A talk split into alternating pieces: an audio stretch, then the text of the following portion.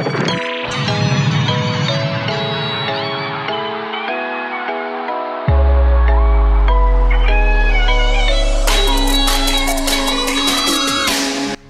and welcome to Legacy on the Clock Tower. I'm your host, Andrew. Today I'm going to be joined by. Um, hi, this is Madeline. And Return of the Horrible Goose, Navian. We're going to be talking about the Blood on the Clock Tower Legacy campaign that has been happening on the Pandemonium Institute's Twitch channel. If you haven't been following along and this is your first episode, you may want to go back and listen to the previous ones because we're in the thick of it now. Uh, we're getting towards the end and there's been a lot that's happened. But for those of you who have been listening, Madeline, new voice to the podcast. Madeline, of course, has been playing along on the Twitch streams through the whole campaign. Excited to have you join us. And as Navian mentioned, returning to the podcast, one of our playtesters to give us perspective of how things went during the playtest as we talk about last Sunday's Twitch stream game. I'm going to go ahead and jump into some game mechanics of things that were introduced as a part of the most recent game. This game introduced a war deck, which was a new mechanic for the Legacy campaign. Uh, the deck started with a single version of all of the standard playing cards, so like one suit basically, ace through two, or I guess you'd say uh, king through ace. In any case, one of every card. Each of those cards would have a different effect that when it was drawn. At the end of every day, a card would be drawn and we'd just resolve the effect. So, to give a brief summary of them, uh, the ace gives a benefit to the players of the game. A king and a queen have a bad effect that can happen. The jack just draws another card. 10, 9, and 8 adds a face card to the deck. 7 shuffles the deck. 6, 5, 4, 3 adds a 10, 9, 8, or 7 to the deck. A 2 adds an ace. If all of that's confusing, don't worry about it. As you're watching the stream, it, it doesn't necessarily matter to know uh, what all of that does. It's on screen, so you don't have to have that memorized.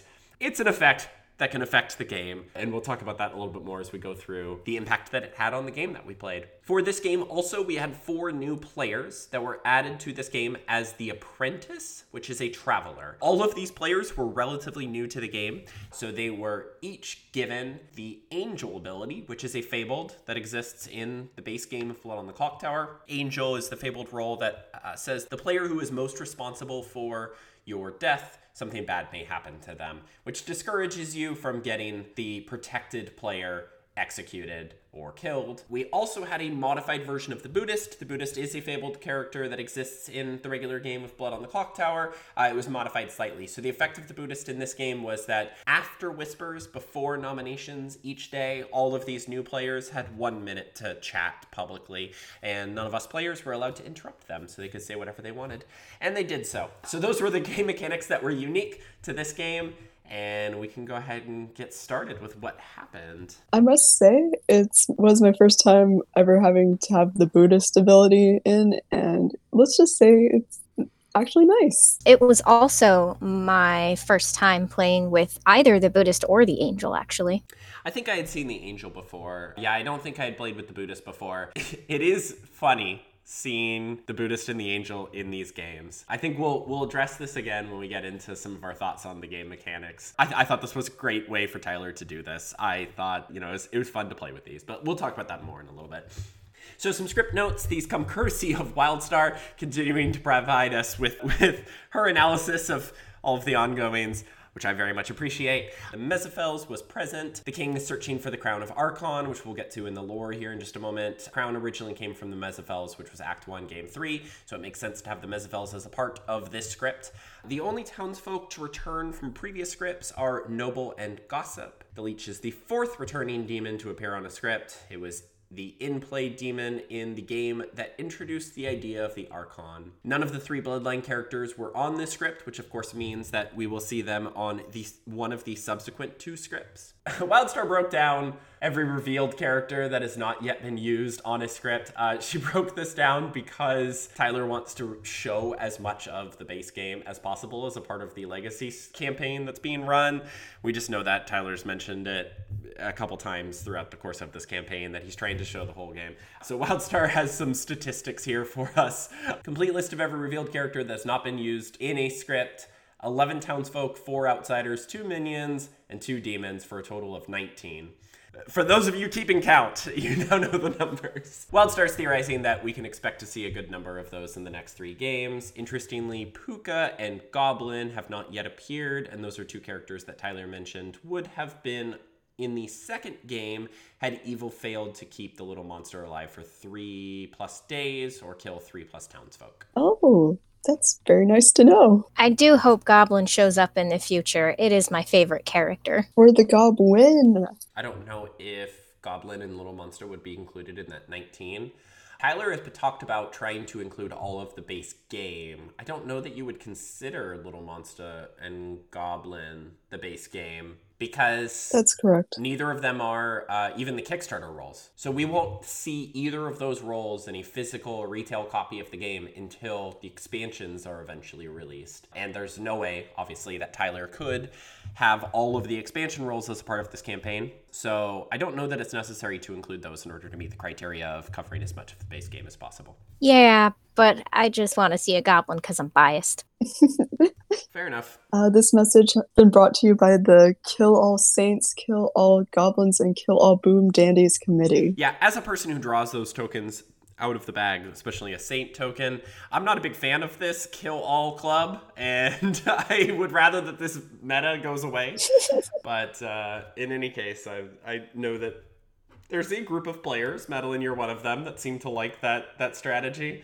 So, so be it. Don't forget the hashtag vote all cults. Yes. I'm also of the opinion vote no cults until you can trust both of the neighbors. As exemplified in a previous game of the Legacy campaign, trusting to vote on a cult is not always a good idea. And as exemplified through another previous Legacy campaign, sometimes the cult leader can really cause some chaos during the game. And I don't know how I feel about the cult leader anymore as a result of these Legacy games. And as exemplified by this chat, there are players of very different strategy and play styles. Yep. Let's jump into some of the lore that was introduced as a part of this game. I'm going to first play a clip from Tyler giving the prologue of the game that we're about to play. The Civil War ended with a reconciliation between brothers. One believed that the worship of these creatures as God was sacrilege and that the houses had gone astray, while the other, having been a storm warden, knew that pandemonium was a well of power. One brother, Luke, having rallied the Anolni loyalists to kill the undead monster in their midst, lost hope when he who comes loomed over them all. It was in this moment that his brother Durant offered a compromise to save their lives and cement the power of Luff. Durant turned on his own master and aligned with the hags of the pit to direct he who comes on the Duchy of Anolni. Ravenswood Bluff was saved and more. Their liege lord and all of those in Anolna were gone in the instant, and he who comes having feasted slept. Unmoored from Anolni and seeing what they could unleash from Pandemonium, the Empire of Luff, with its seat at Ravenswood Bluff, was born. Luke and Durant served as the first co emperors.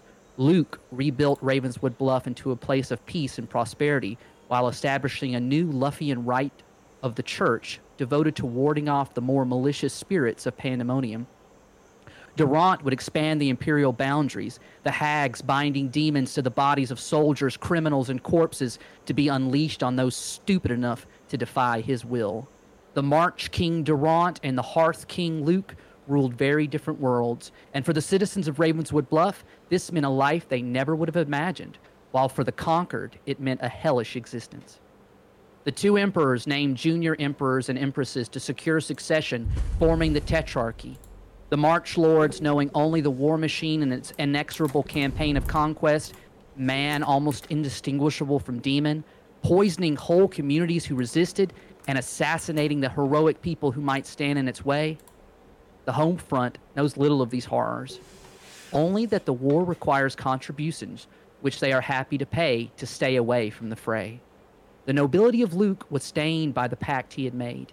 He knew what Durant was, but he looked around him at his beautiful children and his beautiful home, and he made his peace.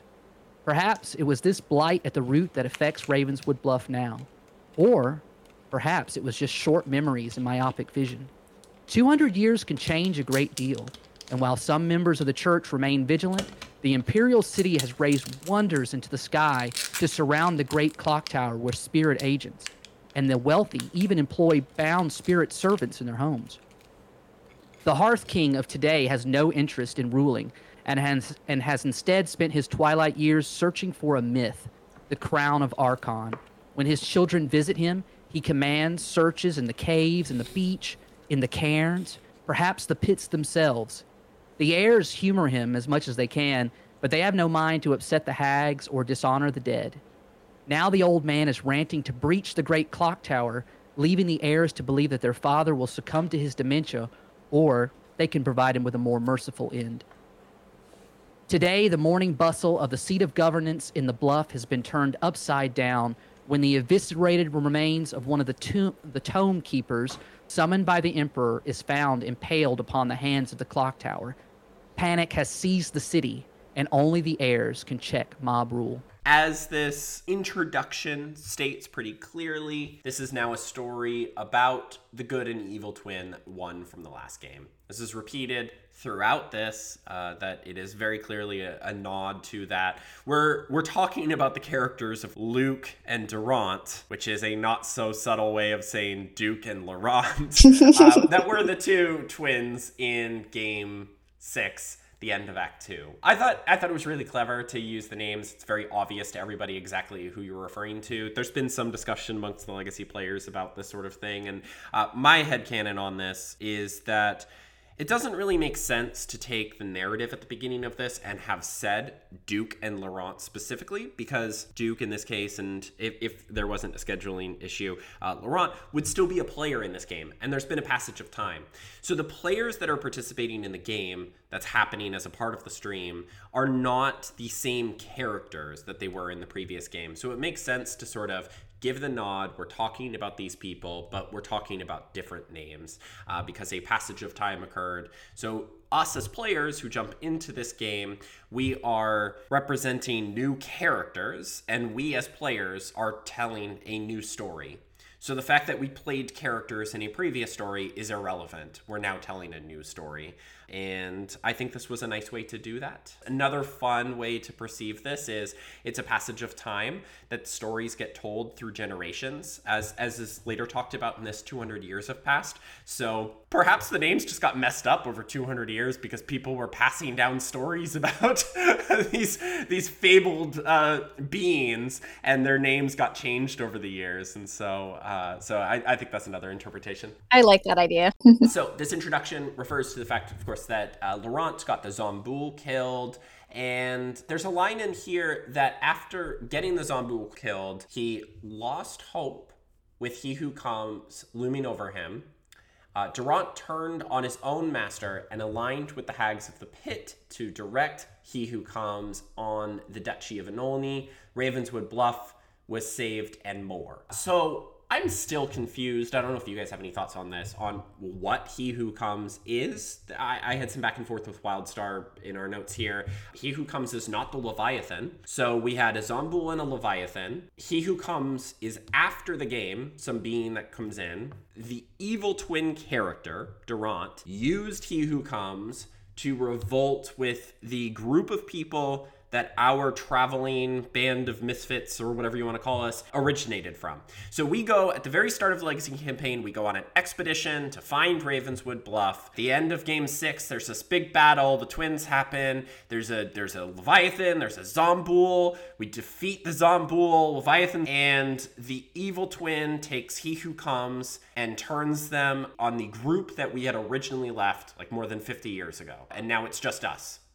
That that's what I got from this. I don't know who he who comes is though. I hope it's the little monster from game one. That would just be a beautiful bow to tie this all together. That's like, a possibility. I definitely thought that he who comes was the Leviathan this whole time, but you're right that that this current lore kind of turns us away from that and that he who comes is is something else now. Yeah, I thought it was Leviathan too. I thought that that would have made the most sense. I don't know. I, I, I don't think it's clear. I think I think that's a good idea, Madeline. That that it's actually the little monster. I don't know how you personify like the little monster would still be little if it's the same demon. So like how how would you narratively tie he who comes back to the little monster? Honestly, like if you give he who comes a name and says something like what used to be such a young spirit has grown over the centuries has become one of the most powerful forces in the spiritual realm. I don't know. Right. So would it be a demon that's in the game? You know what? I wouldn't know. It could be, or could be something totally homebrew for this um, campaign. When we were first starting through all of this, we were joking that the little monster was going to grow up through all of the games that we're playing, and it kind of made sense that this was all building to a leviathan. That the little monster just gets bigger and bigger. Like maybe you have a, a No Dashii or a leech in the middle, and then at the end you have a leviathan. I don't think that's the case. At least it's not presented to be the case as a part of the narrative that we've gotten so far, and we've already had a leviathan. So yeah, I don't know what you would personify he who comes as if it was a demon that appears on a future script. Perhaps uh, the Al-Hadikhia might be an interesting one. I don't know. I kind of like the idea of a Shabaloth personally. The little monster grows into a Shabaloth. Yeah. but the sh- Shabaloth actually, it's rooted in Cthulhu, right? Uh, yes. I think so, yeah. Okay, that works. Tentacles and weirdness. All consuming. It's unclear what he who comes refers to. It is clear the brothers used it to attack the place we came from, and that it was apparently neither of the demons from the previous game. So as the story goes on, the twins become rulers, and it's also pretty clear the twins don't see eye to eye on everything. They each provide sort of their own balance on the town that's that's getting built. So one of them is sort of this peace, prosperity, and religion. The other one is this war, and I, I think the two of those things are in many interpretations necessary to sort of create a a functioning society. You have to have sort of that peace and, and economy and such. Perhaps religion in order to create just a governing body in, in a society. Having an element of war or at least like an army uh, gives you a sense of security, oftentimes, a safety net so that you don't need to worry about something attacking uh, your, your happy little village. And so I think that what's being represented here is that the twins are this juxtaposition, this balance of uh, uh, safety and security for the town, uh, both become sort of necessary in order to create a functioning society, even though they have differences. I also like a little subtle nod. When we were, Duke and I originally heard like the flavor text for uh, Stormwarden, we thought we were just going to be like r- religious um, authoritarian, which is very fun to roleplay as. Not necessarily fun to deal with in real life, but that's just my hot take. Anyway, it's very interesting because Luke takes on the religious aspect that we've kind of gathered from it, while Durant takes the more of the uh, iron fist that d- deals out the punishment. Also suggests like that they're not quite as different as it would imply. Despite being different alignments, they have similar values. It's a wonder like how did they split? Uh, that is interesting. I think the assignment of uh, pers- personalities that Tyler gave here was more of just a reference to the good and evil twin. The good twin would be sort of this peace, prosperity, and religion, and then the evil twin would be the war.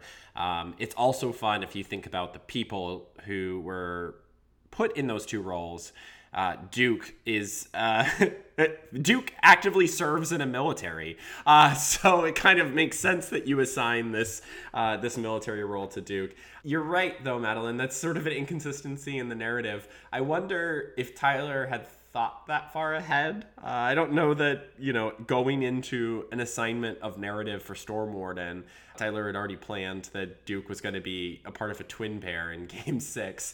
Um, so that could just be an inconsistency in the narrative. It could also be sort of reconcile that by thinking back to what I was saying previously about how we are, for each game that passes, we are new characters in this overarching story. So the place that we as as human beings on Earth or whatever um, serve is not we, we are actors telling a story. So we potentially sit in a different role, and maybe that helps reconcile that that can, inconsistency on the narrative that that you're picking up on. Um, that you know Duke had played his part in a previous game, and for this game he's playing a different part. So Tyler goes on to say the two emperors named junior emperors and empresses to secure succession, forming the Tetrarchy. The March Lords, knowing only the war machine and its inexorable campaign of conquest, man almost indistinguishable from demon, poisoning whole communities who resisted, and assassinating the heroic people who might stand in the way.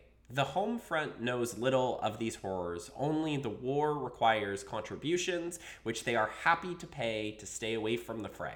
Uh, so, what this line is introducing is the war deck mechanic. It explains why players are given the option throughout the game to make a contribution towards the deck. I, I this at the beginning, but the contributions that can be made are you could choose as a dead player to give up your vote token, uh, or as a group, you can choose not to execute for one round. Either one of those contributes to the war effort.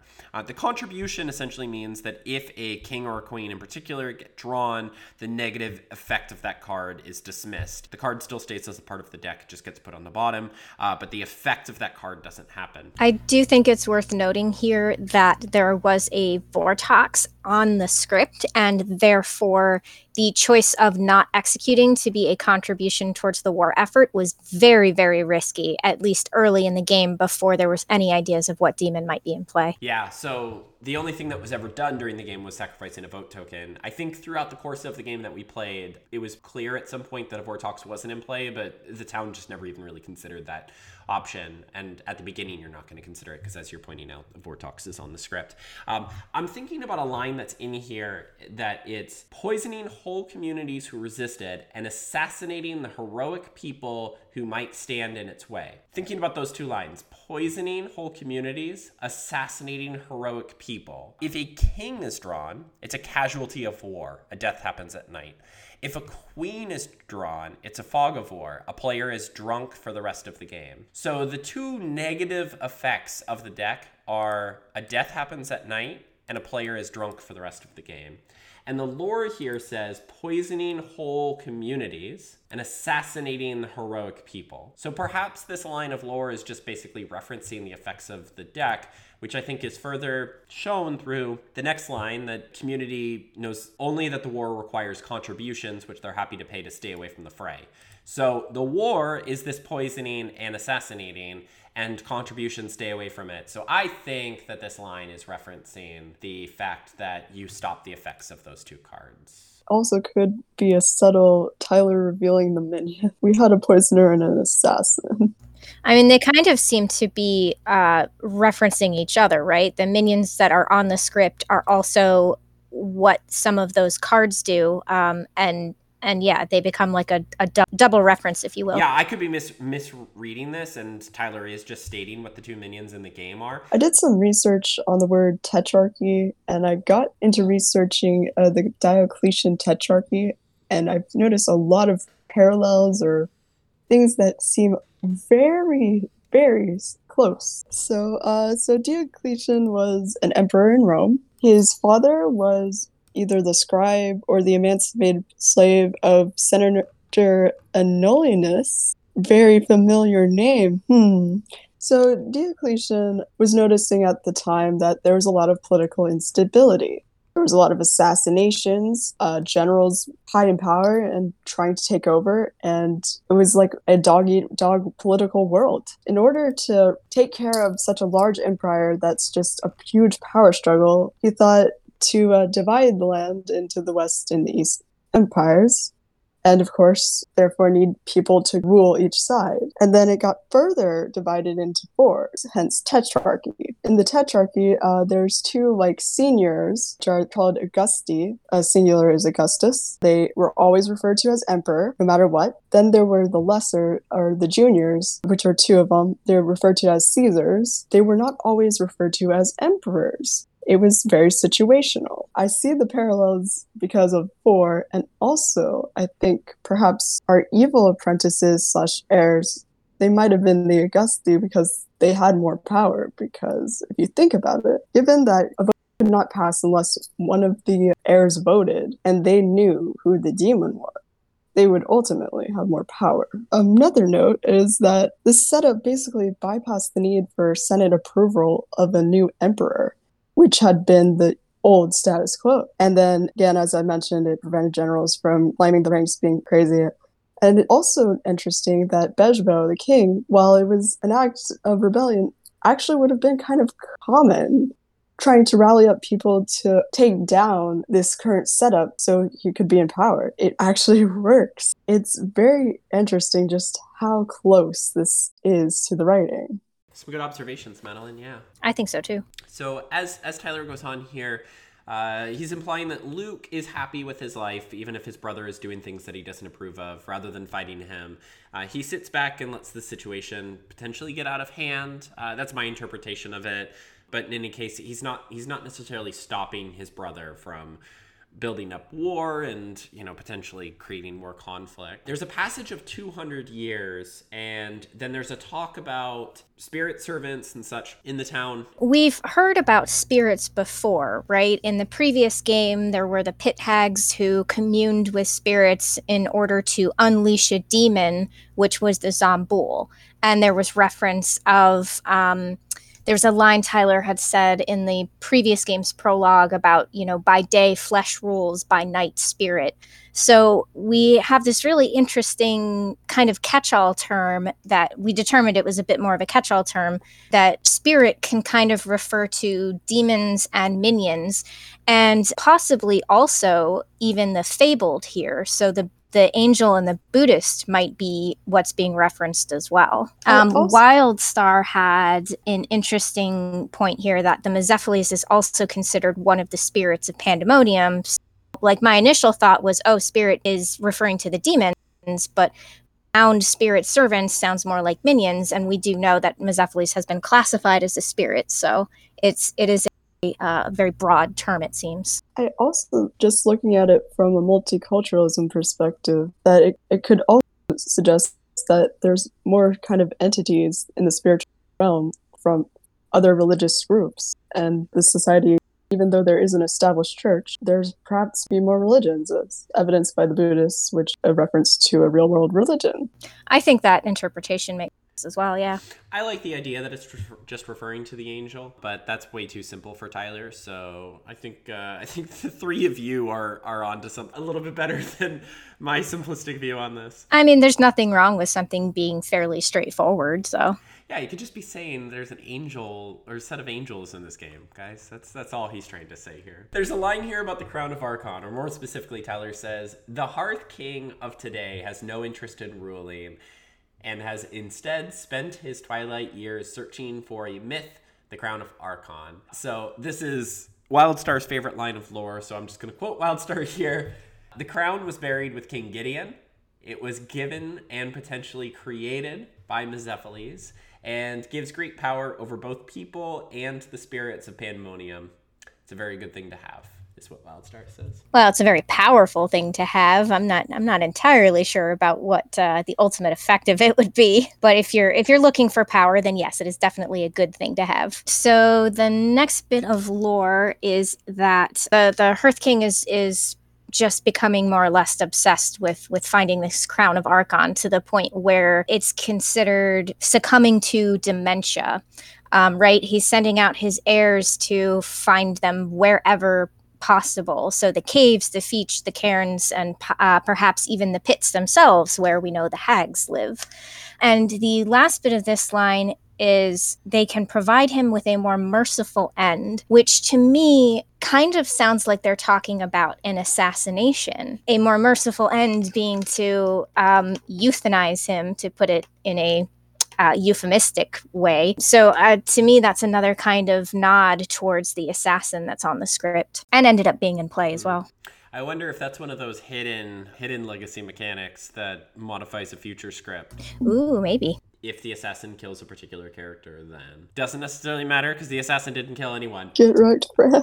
We love you. So as we come to a conclusion, there's a line in here that I like as Tyler to finish this line with. I, I like how this ends here saying, you know, all of this is happening, but today, when the eviscerated remains of one of the townskeepers summoned by the Emperor is found impaled on the hands of the clock tower, panic has seized the city, and only the heirs can check mob rule. Uh, so this line is referencing the fact that the heirs need to vote on executions in order for them to pass. It's a special rule that gets announced here. I also like that it's surprising to all of these people that someone is impaled on the hands of the clock tower because that seems completely normal to me that someone would be impaled on the hands of the clock tower. You might as well just leave the corpse up there because it's going to happen as soon as you take the corpse down. It's very common, but it seems like they've gone 200 years without that happening. So I guess things have been going pretty good for 200 years, and now suddenly a demon has appeared. That was that was my interpretation of how this ended here. I am curious what caused the demon to reappear. Uh, Wildstar pointed out that there's literal demons fighting the wars at the start of day one that suggested, and then we lost control of one. So maybe it's just, you know, things have been under control for 200 years, but now we've suddenly lost control of a demon again. And that's why we're we're back into this cycle of people on the clock tower. Perhaps what triggered it. I, I kind of wish that there was something else that happened, you know, that 200 years of no no impaling on the clock tower was broken by by something else um, then just we lost control of a demon. Uh, so Wildstar noted that at the start of day three, we lost respect for the heirs because of the line with the news of all the violent goings on in town. There's been so much unrest that the heirs no longer have the respect of the people as much as they once did, the angel has been lifted. And that's when the fabled character, the angel, was removed from the game.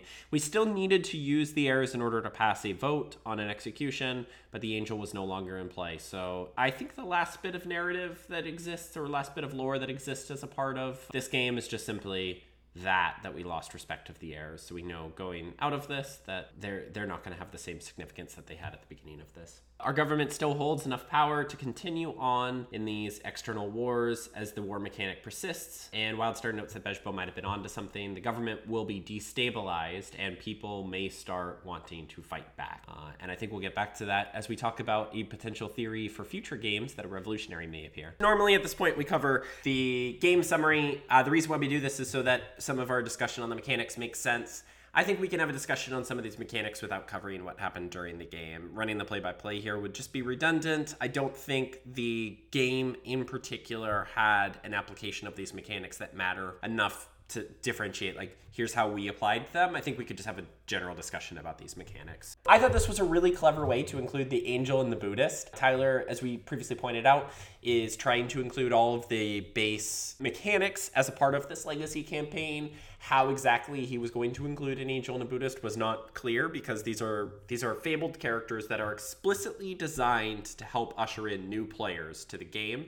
And these streams have very experienced players. So how do you include it? I thought this was a great way to include it. I had a lot of fun with these.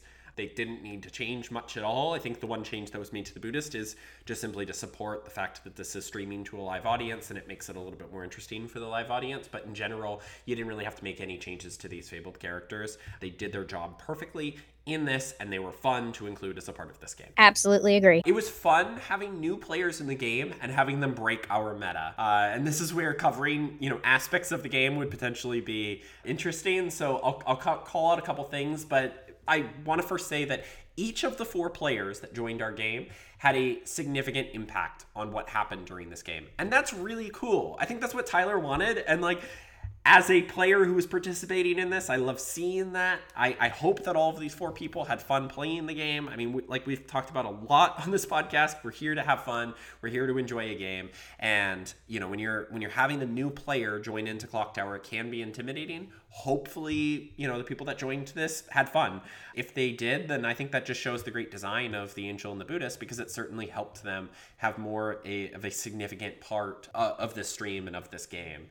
So talk about some of the things that happened. Will was the Mezepheles in the game. He was an apprentice Mezepheles. He had a plan for how he was going to use that word. He never gave, he never actually like passed it off to someone in a way that that person could become evil.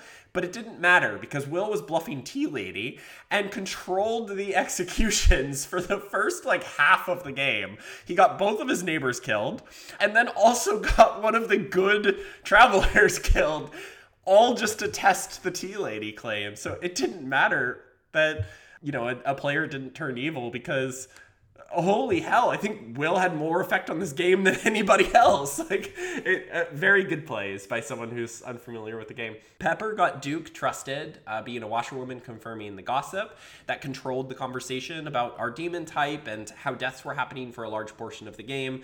The fact that a gossip was confirmed there, I, I think perhaps helped the evil team a little bit more than the good team. We could talk about that more in detail if, if you guys disagree. But in any case, it still had an effect on the game. It controlled a part of the conversation and that's great. Aaron had the innkeeper and was focused on just trying to drunk evil players, which is a brand new meta, I think, for the stream. We we never see that meta. And Aaron took out a minion ability, like just made the assassin have no value on the game. Uh, so then it's just you know an evil player just trying to cause chaos is is the only thing left there. And then John, not knowing how to out as an evil traveler to the demon uh, made for an entertaining end to the game because evil team didn't know john was evil and had a very different meta on how to use the witch that kept the witch hidden and still caused a death during the day using the witch's ability, which ultimately, like, without that death, it made up for the fact that the assassin lost their ability. Without that death, I think it would have been a more complicated end of the game for the evil team. So I would say all four of these brand new players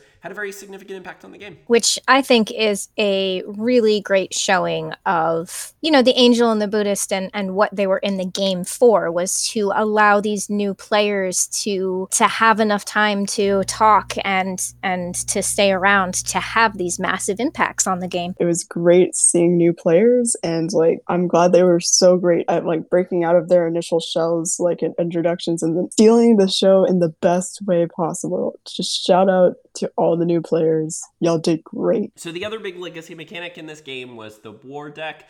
I'm going to hold off really much judgment on this because I don't think we've seen it enough. But I'll talk about it in theory, my thoughts on like approaching this. I don't think the deck actually had much impact on this particular game, although I don't think that's necessarily going to be true long term. Uh, the reason why I say that is because the only negative card that we saw was the Queen, which made one player drunk for the rest of the game the storytellers made a great decision picking the juggler because the juggler was going to be the biggest problem for the evil team at that moment. The evil team knew who the juggler was and knew that the juggler was a problem, so we used the poisoner that night to poison the juggler. So it didn't actually matter that a queen was drawn there. So far, the deck really hasn't had any impact on the game. You know, we had a long discussion about fairness and balance in the last podcast, so see previous discussion about all of that clearly it wasn't imbalanced to make a player drunk. Like the evil team could have just done that. So, you know, I, I don't think that we've seen any issues as a part of this. You know, we, we've got more to say about this, but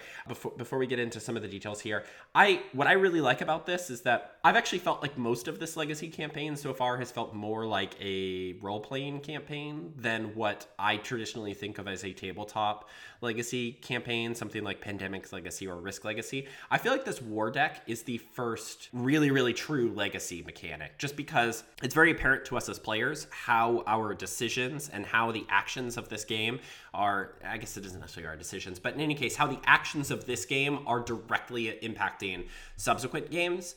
Uh, and like a lot of that is just behind the scenes hidden. I'm sure when it's all over, you know, like there'll be great examples that counterpoint what I'm talking about right now. But so far, it's been very opaque to us. We haven't been able to see the effect of that. Whereas, like right now, we know what this deck composition is going into the next game. And when you're playing Pandemic Legacy and you know that you've got this like terrible card in the deck because of something that happened during a previous game, you know that that like effect is there. So I really like that this like deck can spin out of control over the next few games and just cause complete chaos. I think that that's pretty cool. Like you go into each game knowing the balance of this deck, and as things happen, you think like, oh god, th- this is going to hurt us even more the next game. So I think that's all really cool. Yeah, and then you also have um, the potential impact. You had one player, I believe it was just one player, who gave up their ghost vote this game in order to act as a contribution to the war effort. You might see more of that in future games, and and that can ultimately have, you know, even just one person can have a big impact when it comes to the end game scenario. I do wonder, like, people broke the Buddhist thing, and it's like, I wonder if we get a consequence for whoever did it like Hell's Librarian or something. Yeah, it was it was pretty easy um, during the playtest as well to just sort of accidentally forget that the Buddhist was in play, right? Because you know you get into the game and you have all these theories about what's going on, and and uh, yeah, it's it's easy to just slip up there. There was some discussion before the game started. Fabled characters are characters that are in the game. Right and they can be impacted by tokens that players have. Some of the players were joking about Courtier drunking the Buddhist. Oh, that's rude. Um, it would be rude. They were joking about it. I don't think anyone wanted to seriously do it, but we were discussing whether that would be allowed or not and how you could confirm the Courtier by talking during the Buddhist time. So the courtier could drunk the Buddhist, and then we as players could just talk during the time. And if the storyteller doesn't tell us we're cheating, then the courtier is confirmed. Uh, obviously, none of the players in this game would actually do that. It was just an interaction that was being discussed. I, I, that was obviously a terrible idea. You should never do that. but I figured I'd bring it up here because they are, you know, you you could, in theory, like per the rules of the game, I think you could do that. I'm curious how the designers would feel about that sort of thing. I suspect that drunking an ability like that, because they're not allowed to hard confirm anyone, I suspect that they just would not tell you whether you're cheating or not. It's sort of like the, it's not an official jinx, but the poisoner cannot poison the butler. There's just no effect when the poisoner selects the butler it's it's always even if you know that you're drunk or poisoned, it's always cheating for the butler to raise their hand out of turn. Wildstar had some thoughts that we've seen almost every fabled. Few we haven't seen uh, include Fiddler, and so the war deck is progressing a war tracker. When there's a loss on the war tracker, it has some effect that we don't yet know. And so Wildstar was theorizing that maybe when the war tracker gets to a certain number, it could trigger the fiddler, which ends the game early. This could also happen in the Act 3 finale. If you think that we're going to see all of the fabled characters, it would be interesting to see how Fiddler gets forced into this. And the war tracker does seem like a good way to do that. Yeah, I think Fiddler is kind of maybe one of the more awkward ones to sort of figure out how would you do this in a way that still makes a, a game interesting and fun and fair to watch all the way through to the end? Wildstar points out that we might still see some version of the revolutionary at some point. If Tyler went through all of this trouble to include the Buddhist and the angel in this game, it definitely seems reasonable that we're going to see a revolutionary at some point. How he implements that, I don't think that we can begin to theorize. The stream track record with the revolutionary in, in weird and interesting ways uh, has been complicated, and so how Tyler chooses to include that in legacy game uh, will be uh, fun to observe. It definitely feels like we're going to see it at some point just because of how much effort has been put in for the rest of them, but I, I can't begin to imagine how you would include that. The more straightforward way of including revolutionary in a way that makes sense here is to do revolutionary pairs, which have been seen on the stream before. And it's worth noting that that is absolutely not the intent of a revolutionary pair, right? You're su- you're not really supposed to have like a whole game where everybody is a revolutionary pair and have fun with that and everybody knows who all the pairs are, right? It's an accessibility fable that is meant to allow certain people to play the game if they would otherwise not be able to to give them somebody that they can trust and rely on to help them through the game. So uh, I do believe that if it is included, it is going to be included in the way that we've seen on the stream before, which is not the intent of it, but is certainly an interesting way of running the revolutionary. I think that just because that has been complicated in the past, that Tyler may look at the intent of the role and realize that what we're trying to do is showcase all of the mechanics through this legacy campaign that are a part of the game.